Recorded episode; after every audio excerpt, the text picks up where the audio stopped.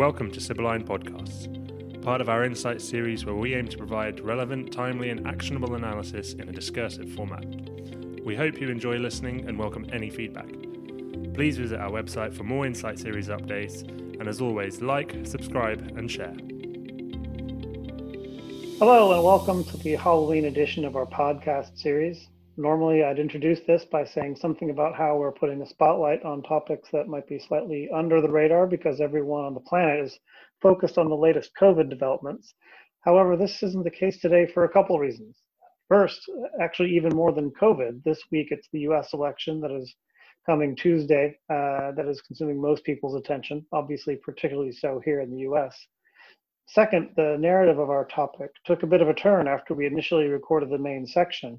Uh, thus, we offer our initial discussion around tensions between France and Turkey and the broader Muslim world, with an additional segment recorded the following day within hours of the attack in Nice. Uh, for this conversation, I'll be joined by Hedda Halverson, our Europe analyst, and Phil Writing, our lead analyst for the Middle East and Turkey, with follow-on commentary provided by Liana Semchuk, our lead analyst for Europe and Eurasia.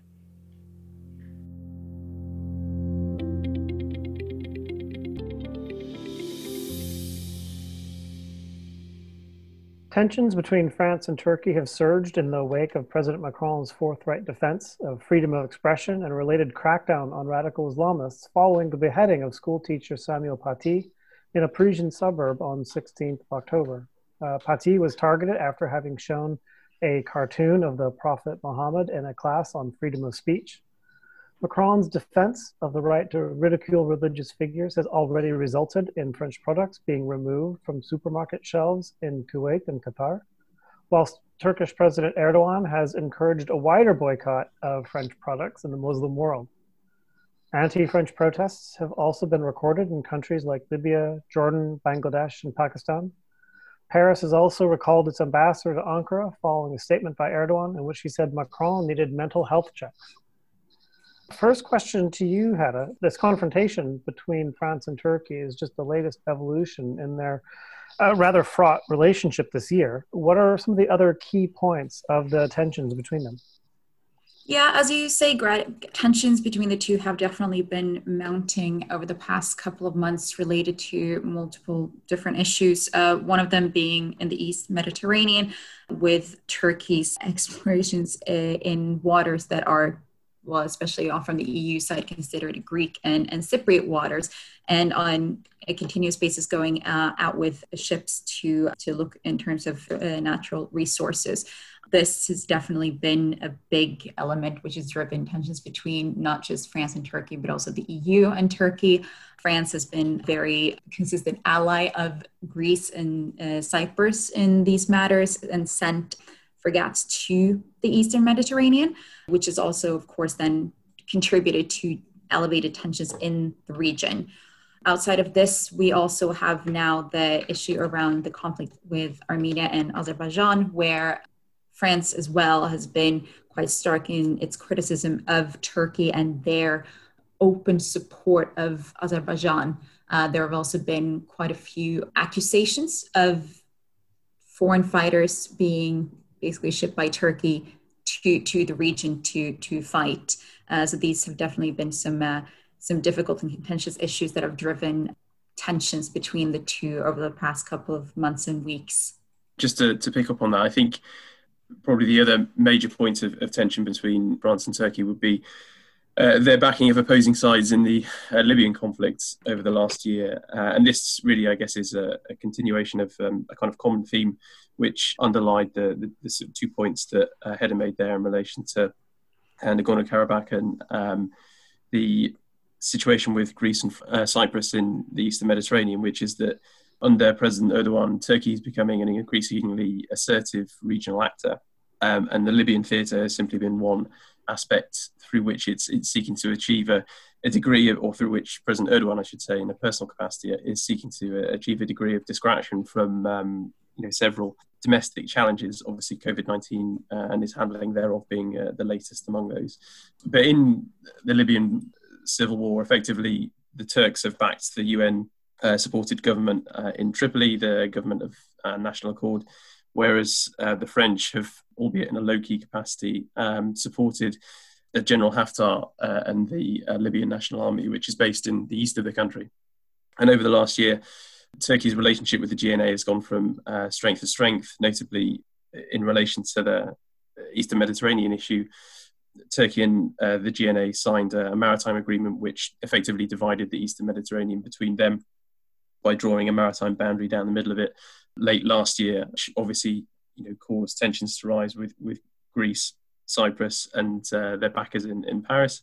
But then, more significantly, this year, Turkish support to the GNA was was fundamental in um, reversing a offensive on on Tripoli by uh, General Haftar and the Libyan National Army, who were backed by France and uh, a sort of variety of other regional players, which saw that that offensive collapse as a result of, of Turkish in, uh, involvement. Um, and so the GNA has now had its fortunes reversed, largely thanks to the Turks, uh, when it's left Haftar's backers, among them um, Egypt, uh, Russia, and indeed France, looking at a situation where they seem to have backed the wrong horse. So while this uh, uh, this confrontation in Libya is quite a, a, sort of sensitive issue for France because it's clearly reticent to overtly support a, a sort of strongman and, and rather than the uh, UN recognised government in uh, in Tripoli, it's, it's exposed the um, the rift between Turkey, which is a you know a NATO ally at the end of the day, and friction between the, the two also led to France withdrawing from a NATO uh, naval operation, which is designed to enforce an arms embargo in, in Libya earlier in the summer. So there, has been sort of several flashpoints in, in and around the Eastern Mediterranean, which uh, you know arise from Turkish assertiveness and, and France's desire to, to contain that and, and limit the damage therefrom. Excellent, thank you, Phil. So, given you know what seems to be some expanded multilateral context to the examination of, of Franco and Turkish tensions. What does this mean for the wider uh, European Union and Turkey relationship?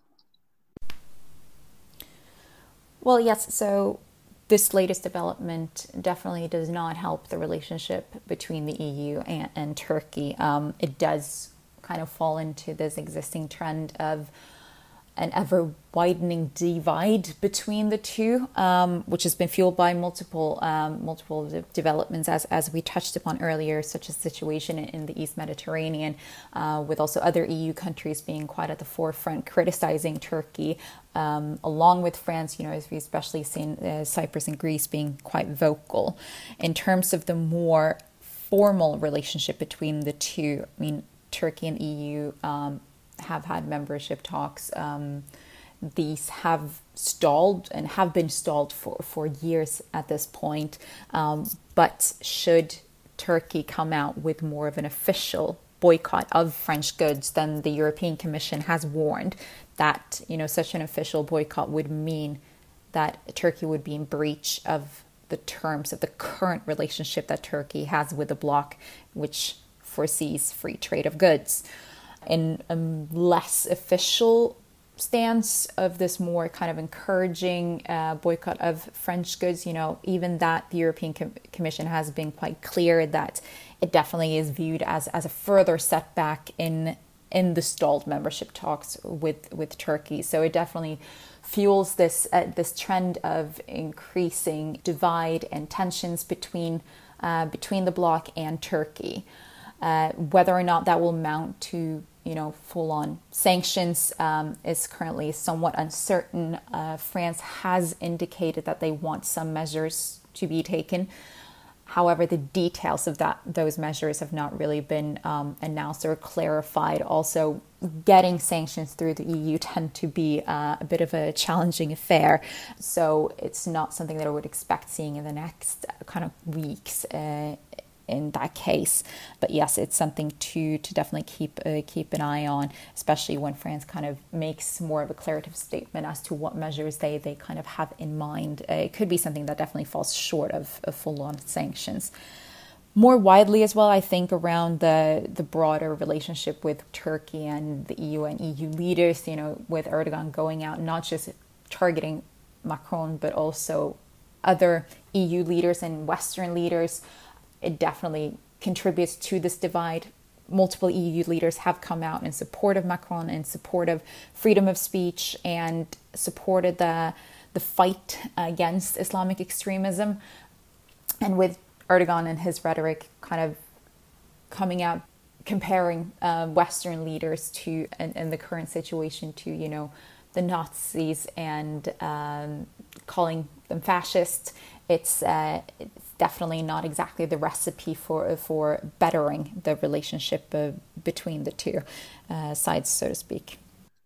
So just on on that one, Hedda, I mean, clearly obviously France has been in, uh, along with uh, Greece and Cyprus, have, have, been one of the key advocates of, of imposing some degree of formal sanctions on Turkey over its um, activities in the Eastern Mediterranean, and, and, obviously the, the confrontation after the death of, Paty will only exacerbate that. But who were who are the kind of key obstacles to um, the imposition of EU sanctions by the bloc? Is I mean, I assume that Germany is, is key amongst them.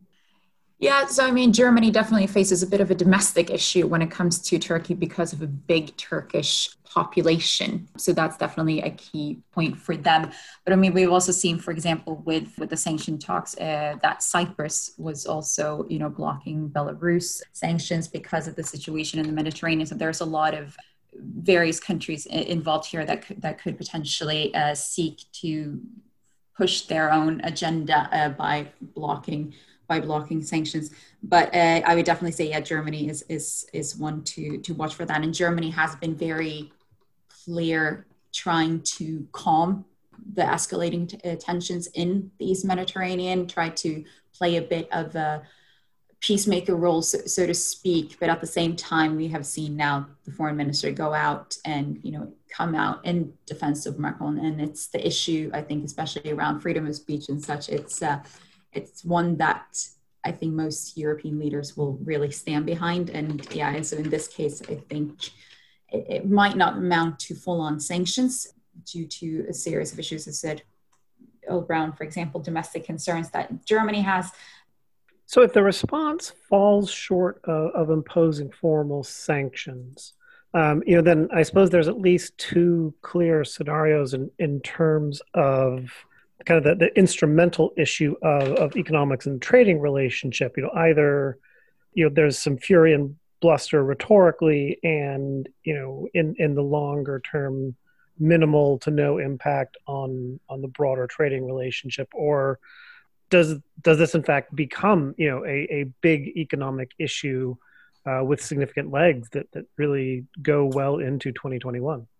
I guess this sort of brings us to the, the, the issue of like what, what is the extent of France and Turkey's trading relationship and how can it be affected by these type of, of calls for for boycotts by obviously by Erdogan in, in this instance, but you know they've been mirrored by other leaders in the region. But if we take just the, the bilateral relationship between Turkey and France, I mean they're, they're, that that trade between the two is worth somewhere in the region of 14 to 15 um, billion US dollars per year, obviously not taking into account the, the situation as it's evolved over the course of, of the COVID pandemic. But if we look at figures from the last couple of years, it's been fairly steady at around 14, 14 and a half billion.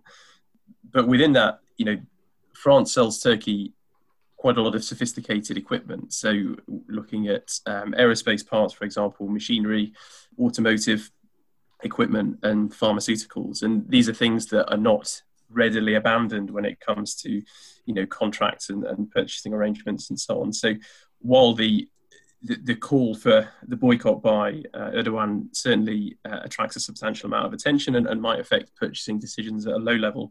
You know, for example, amongst you know fast-moving consumer consumer goods, foods, luxury brands, that kind of thing. Um, it's it's unlikely to see a short-term shift in purchasing patterns of, of these kind of like you know big ticket trade items, particularly things like, uh, as I say, like aerospace, for example, which is you know not the these are supply chains that are well established and, and not easy to adapt on the basis of you know short term political developments. Um, looking in the other direction, you know, what does Turkey sell France? Well, that tends to consist largely of again automotive parts and vehicles and agricultural produce. Um, and it'd be fair to say that obviously as a result of this fallout, but because of the relative sophistication of France's economy in relation to Turkey that France may have a little bit more leeway to kind of change its purchasing patterns as a consequence of this fallout, particularly if it if it continues to drag on or if it escalates in, in any way. Um, you know, France has quite strong trading relationships with other parts of the Middle East, for example, particularly North Africa, where French uh, automotive and indeed German automotive companies have, have established a reasonable presence in Algeria, for example. And obviously um, agricultural produce again which had been purchased from turkey could well be bought from elsewhere if, if, if it came to it. So france comes out of this situation in with regards to bilateral trade in a, a stronger position. But that's not uh, to sort of take away from the kind of the short term reputational impacts or, or, or, sort of eye-catching headlines that we might see over the course of the next week with you know well-known french cookery brands for example or, or um, food products or shampoos and, and other kind of beauty um, products being removed from shelves across you know a range of Middle Eastern countries, whether it be you know e- Egypt, Turkey, um, Kuwait, and so on. Yeah, I, I, second that. I mean, I kind of what you touched on, and Phil. I think if you know they wanted to really hit France where it hurt, um, it would be on importing goods, so to speak, more closely related to industries such as defense obviously that would as you say would be problematic on, on their part as well but that's where um, that that's where it would really hurt in terms of the more goods along the lines of you know beauty food um, these kinds of, uh, of products um, it's obviously not great for french businesses but um, at the same time I believe that carrefour has said you know as of right now at least they are not really feeling any impact of, of this call for for boycotts. Um, and then also there is the issue of, especially foreign brands, sometimes you know owning, uh, having the brand, but not necessarily doing the manufacturing and and uh, the production uh, in the country. So in the end, it could also end up hurting employment in, for example, Turkey and uh, and other countries. Terrific. Thank you both. You know, so then maybe turning away from the kind of more purely government perspective and, and looking instead, you know, kind of out, out to the street, so to speak, you know, it, how genuine is the apparent anger in Turkey and the Muslim world beyond government rhetoric and perhaps media headlines, um, you know, uh, uh you know, about this issue and Macron's recent comments on Islam? Is there something to this, or is it more just kind of rhetorical exploitation by politicians like Erdogan, or does it go deeper than that? I, would say it definitely goes deeper. Obviously, you know that there are uh, there is a degree to which uh, you know Erdogan in particular and and other governments in Pakistan and Bangladesh, for example, might be seeking um, to exploit this opportunity to um, distract from their own uh, domestic problems and gen up a bit of uh, sort of popular anger at uh, you know a sort of colonial bogeyman, certainly in you know bits of uh, the Middle East that were once um, French territory, whether it be in North Africa or the Levant. But you know there, there is a, a real sort of groundswell of, of popular anger about this particular issue, and sometimes I think it can be quite easily overlooked in the West because we don't have the same kind of sort of popular notion of something which is absolutely taboo, which insulting the prophet and indeed you know depicting him, particularly in an unflattering capacity, is is is a really sort of totemic issue for a lot of even relatively what we would think of as moderate Muslims in parts of the Middle East and, and the wider world.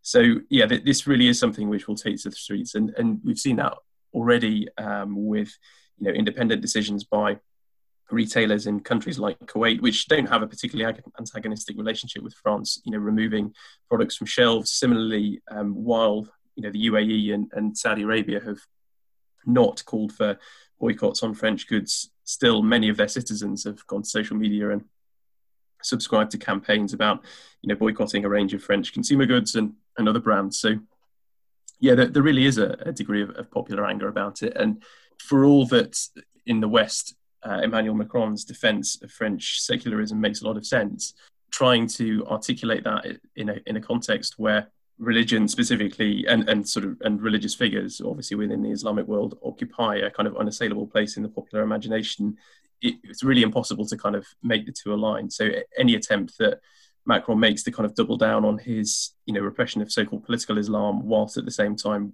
you know opening his arms supposedly to france's muslim community is i'm afraid going to, to ring rather hollow to people in the streets of dhaka in uh, Bangladesh or um, Islamabad in Pakistan and, and other parts of the Muslim world where the, the notion of depicting the Prophet for satirical purposes is sufficiently insightful as to, to be tantamount to inciting violence, which obviously in the West is is clearly not the case. So yeah, this, this has the potential to kind of have quite a long tail um, for again at a low level, affecting purchasing decisions in in various parts of, of the Middle East um, as a consequence of that kind of popular discontent uh, and perception of France and Macron specifically as being somehow Islamophobic, even if the rhetoric of um, Erdogan and, and, other sort of autocratic leaders moves on over the course of the next month to another kind of touchstone issue which serves their interests to, to distract negative attention. Thanks, Phil. And and Hedda, what, you know, what about the immigrant and, and French Muslim population? Uh, are there similar sentiments and dynamics at play there as, as elsewhere in the Muslim world? Well, I would say that, especially looking at France, there has been a call from well, the the immigrant population or ethnically Muslim population in, in, in France is definitely it's mainly moderate, and they have called for, you know, um, for, for people to calm down, so to speak, and you know, come out in France's defense uh, in some way, saying that you know, uh, France is not a place where Muslims are are persecuted. Um, so up until now, it had it has kind of remained relatively calm. Obviously, the this crackdown in the wake of the beheading of Paty has been. I, I think the problem here is that it has the the potential to fuel this us versus them and alienate segments of society that already feel discriminated against. Uh, this is more likely to be a small part of society, um, but they are also the ones that might be more vulnerable to radicalization, especially in this kind of COVID environment. So, so I would say the mainstream have seems to be taking steps to try to calm things down, and yeah, has definitely kind of come out in in defense, so to speak, of, of France. But uh, there is potential here for for smaller segments of society to to let this uh, development impact them to the sense that it will they will feel even more alien, alienated and then uh, of course the on the other side of the issue you also have right wingers as well who could use uh, this this event related to in terms of the beheading to uh, further their costs, which will drive uh, tensions further and kind of result in more of a downward spiral. Well, let me ask if, if you can then expand on that a little bit. You know, so how how do these factors, you know, the you know pockets of you know vulnerable population for, you know, to to radicalization and, and possible retribution from both sides, including the French right wing, uh, how does this affect the, the security situation domestically for France? Yeah, so the threat of terrorism in France has been high and quite high for a while now. But obviously, the interior minister has now gone out again stressing that uh, this threat is is very high. Uh, he also made a similar statement uh, not long ago, uh, just as the trials against 14 individuals who are accused of facilitating the attack on Charlie Hebdo in January 2015 started. Uh, and they republished re, uh, republished this uh, controversial cartoon of, of the prophet.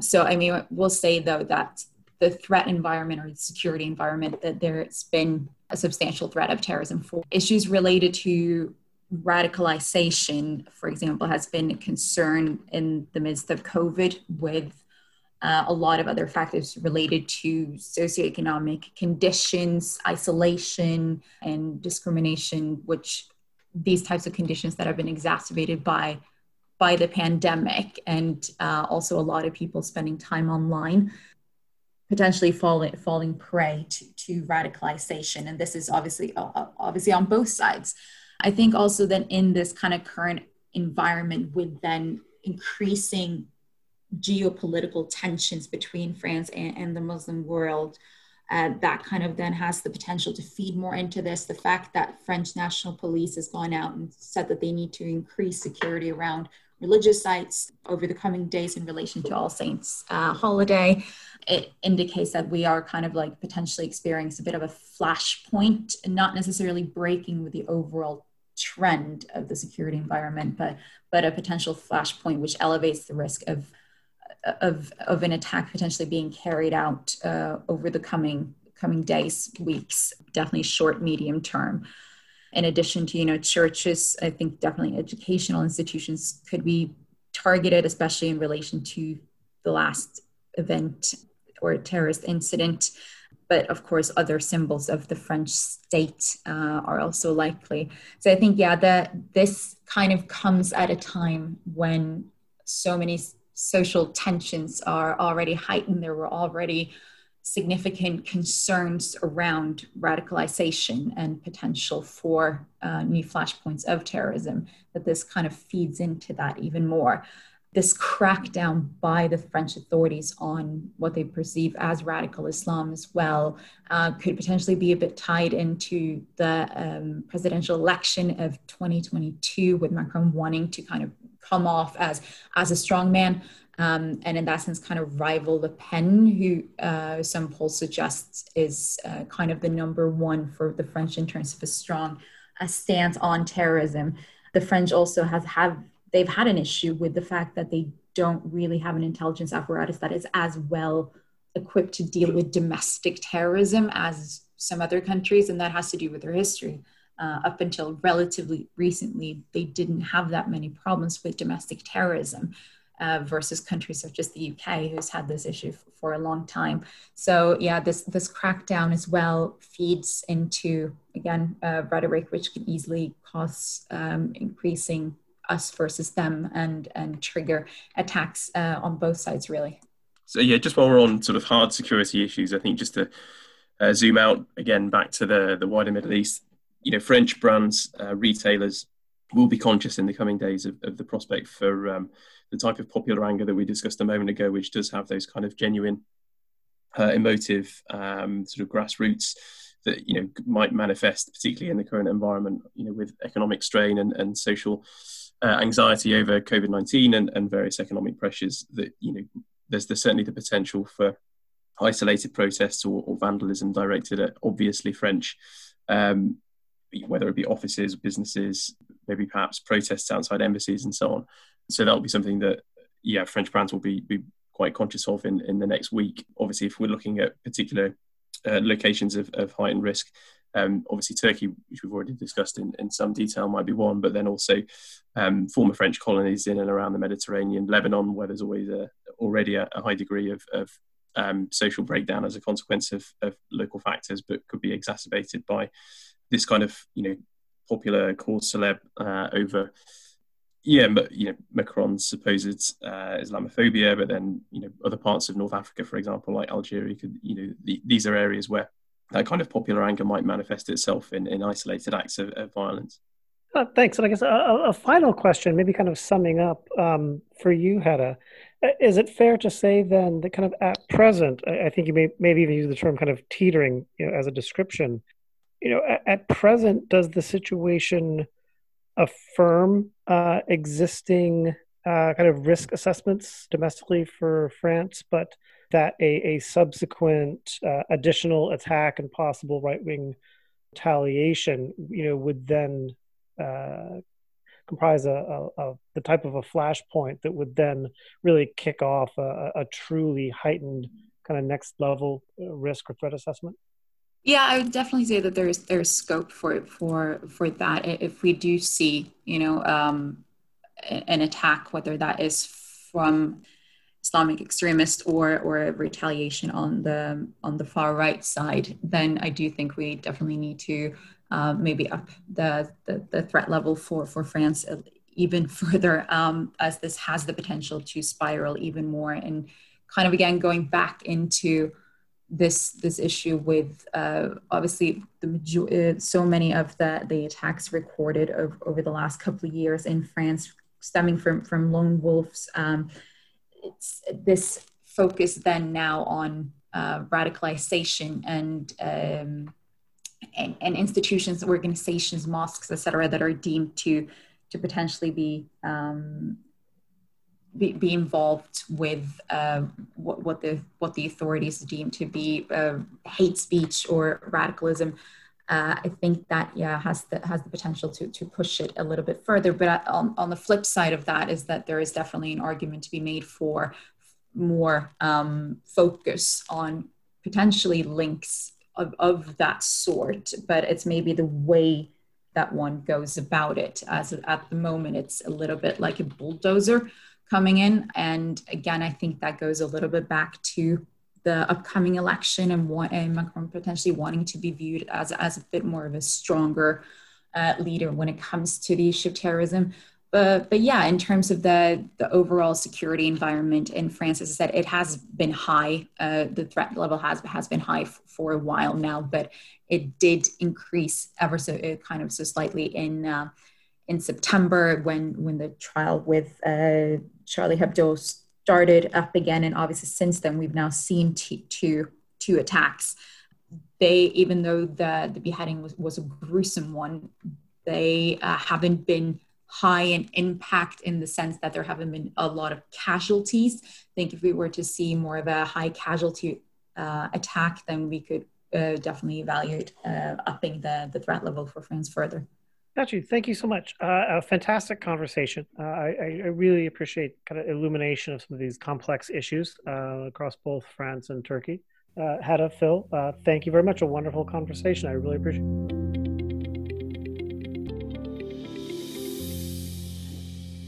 And now, given that we've seen uh, some rather significant events uh, in France taking place following our initial conversation with Hedda and Phil, uh, I'm joined now by Leanna Semchuk, our lead analyst for Europe and Eurasia. Uh, Liana, you know, obviously some very significant developments, you know, to which you know we we are wanting to add some additional conversation here. So, for events over the past couple of days, uh, can you can you fill us in on some of the details on what has happened and how that uh, affirms kind of our, our forecast and any, any updates to our assessment. Indeed, thanks, Greg. Yeah, so the attack in Nice is the third deadly knife attack in the last three months that French authorities have attributed to terrorism. And this particular incident left three people dead and several injured um, and took place outside a Notre Dame Basilica. Um, as we reported this week, the risk of terrorism attacks in the coming days and particularly over the coming weekend will be heightened. Um, the attack also, you know, comes just a day after the French National Police called for increased security, um, particularly around religious sites in the country.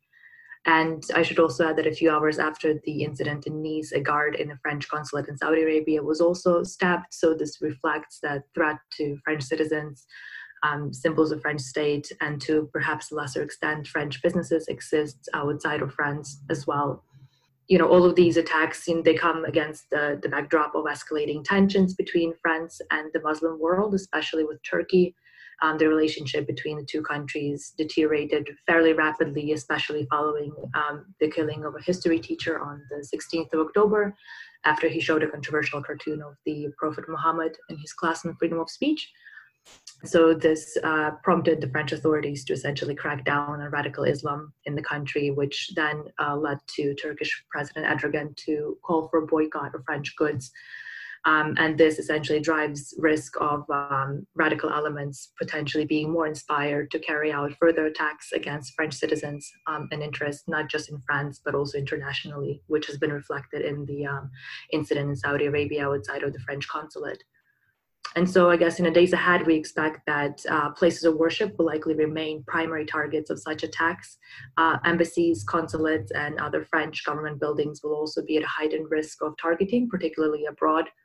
At the moment, we expect that popular French retail brands or businesses will potentially be at a slightly, slightly lesser risk of experiencing an attack or an increased hard security threat, largely due to more stringent lockdown uh, measures in France, which could see a decreased foot traffic and could therefore mitigate some of that risk. But uh, boycotts of French products um, are likely while tensions remain high. But you know, lastly, we should also just not rule out potential commercial commercial property damage should there be any sporadic protests, which could lead to clashes between protesters or attract uh, far right groups to these demonstrations. Thank you, Liana. Uh, it's very helpful to have that additional commentary. I know that this re reflects uh, very closely what Hedda had indicated in her forecast uh, just the day uh, before the event in Nice took place. Uh, now, I know that you and your team will be actively monitoring uh, issues and, and indicators, and will follow up with additional reporting for our clients uh, as warranted. Again, thank you so much.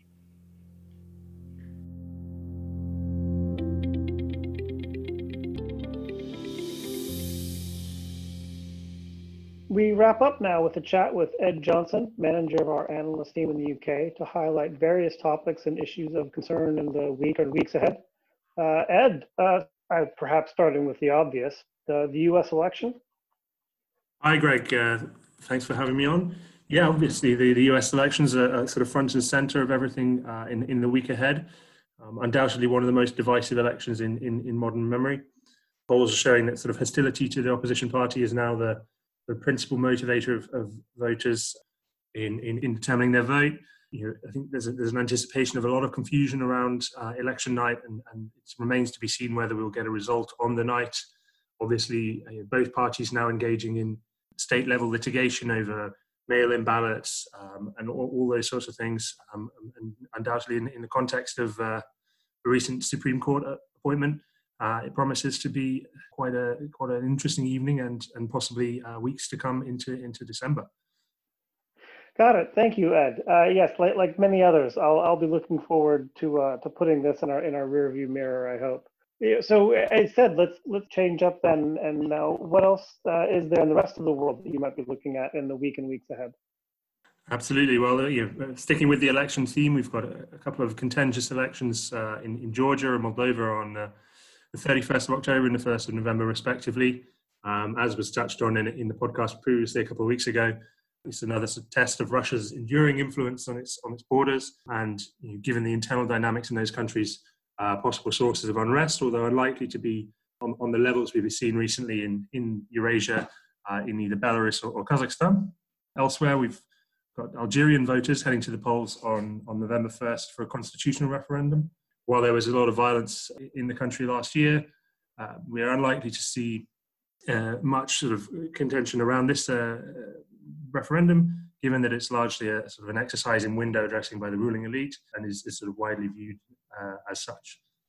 Looking ahead to Europe on a sort of more you know, policy level, we've got a, a key vote, uh, a key week coming up ahead of uh, for the European Union um, over the agreement on its rule of law mechanism, which is being resisted by Poland and Hungary. Um, so, possible sort of escalation of tensions there in, in those countries that are increasingly at odds with the EU's policy agenda. Thank you, Ed. So, and is there any any good news or, or positive indicators on on the horizon? It, it might might be nice to look at the world that way for a change. Uh, indeed, uh, if, if only there was more of it.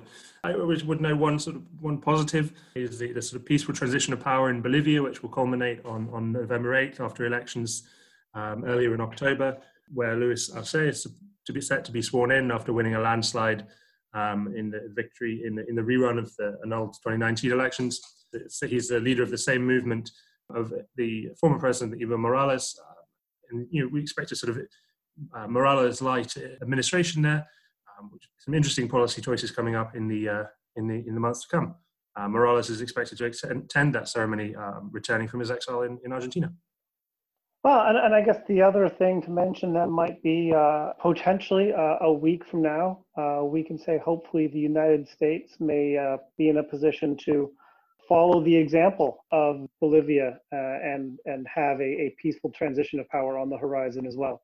Although I, I think many will not be holding their breath for that as we unfortunately may, uh, may, may not have a decisive election result uh, even in a week's time to discuss in, in, in, the next podcast. But with that, thank you, Ed. Uh, appreciate it. Thank you, Greg. And repeating my thanks to Hedda and Phil and Leanna for their insights as well. To our listeners, please reach out if you have any questions about these topics or any other issues on your mind. And we look forward to speaking with you again soon.